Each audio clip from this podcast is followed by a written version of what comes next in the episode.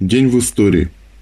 19 января 1863 года родился Александр Серафимович, русский советский писатель, корреспондент «Правды» на фронтах гражданской войны, автор знаменитого романа «Железный поток», вошедшего в сокровищницу советской классики, лауреат Сталинской премии.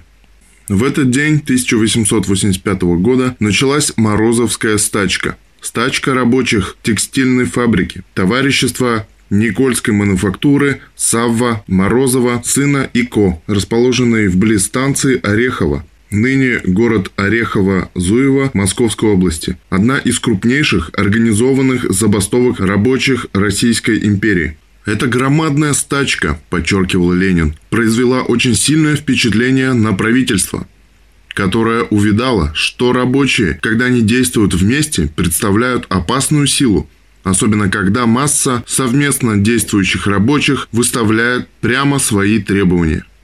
19 января 1900 года родился Михаил Васильевич Исаковский, выдающийся советский поэт, многие произведения которого вошли в золотой фонд нашей песенной поэзии. Это «Катюша», «Прощание», «В лесу», «Прифронтовом», «Одинокая гармонь» и другие. Герой социалистического труда, лауреат Сталинской премии.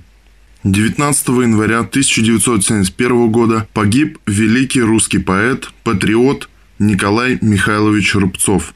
Стихи Рубцова легли в основу ряда известных песен «В минуты музыки печальной», «В горнице моей светло», «Улетели листья с тополей», «Я буду долго гнать велосипед». В Емецке именем поэта названа улица. О нем напоминают также мемориальная доска на доме, где он родился и жил. Памятник, музей в сельской школе.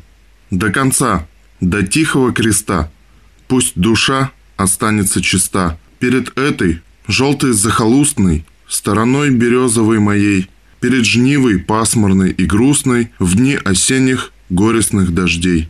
Перед этим строгим сельсоветом, перед этим стадом у моста – перед всем старинным белым светом. Я клянусь, душа моя чиста. Пусть она останется чиста до конца, до смертного креста.